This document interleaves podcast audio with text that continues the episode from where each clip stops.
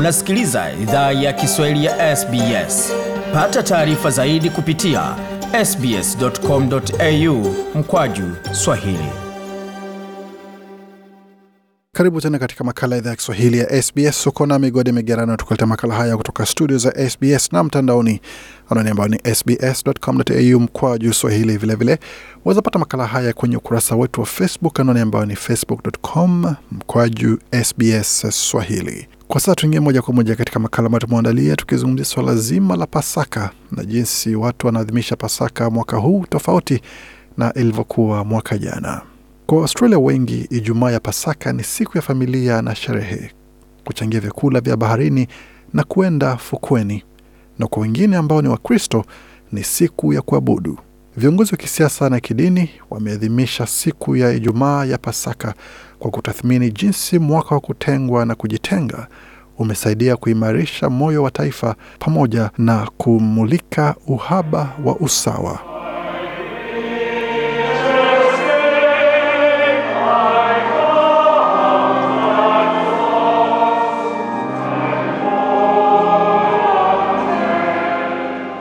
Hizo ni sauti za wanakwaya wakiimba tena ndani ya kanisa ya Mtakatifu Mary mjini Sydney, na kabla yao waumini walikuwa wamejaa kanisani. Ni afueni inayokaribishwa na waumini baada ya kanisa zote kuwa tupu Pasaka iliyopita, kama wanavyoelezea hapa.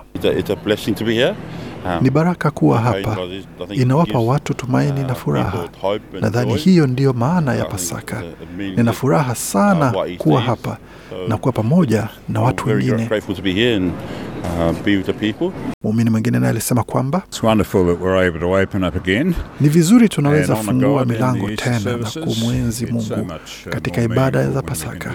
Ni muhimu sana tunaposhiriki na watu wengine badala ya wakati tuliposhiriki katika ibada tukiwa nyumbani kwetu. Anthony Fisher ni askofu mkuu wa kanisa Katoliki mjini Sydney.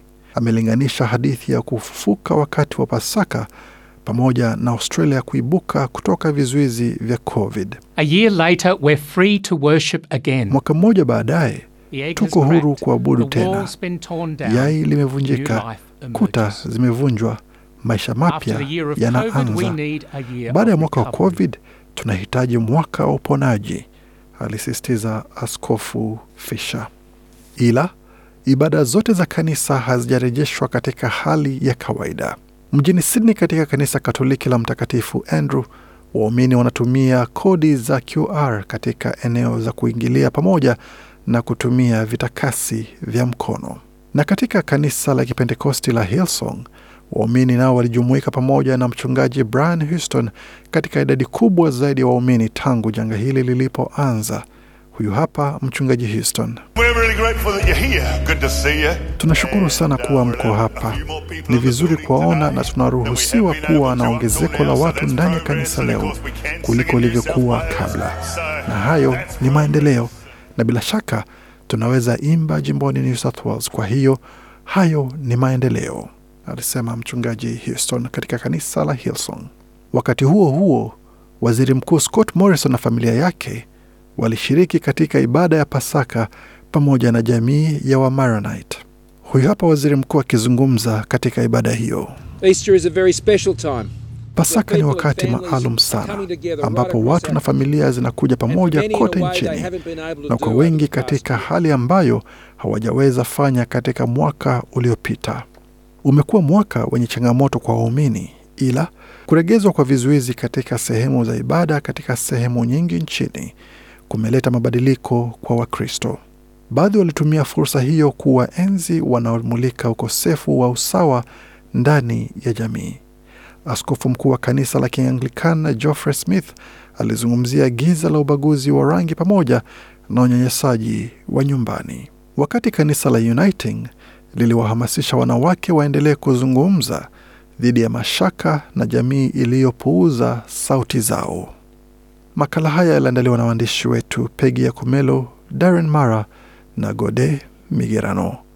Kwa makala mengine kama haya, pamoja na ratiba za makala ambayo tunapeperusha, tembelea tovuti yetu anwani ambayo ni sbs.com.au mkwaju Swahili. Hii ni idhaa ya Kiswahili ya SBS. Je, unataka kusikiliza taarifa zingine kama hizi? Sikiliza zilizorekodiwa kwenye Apple, Google, Spotify au popote pale unapozipata.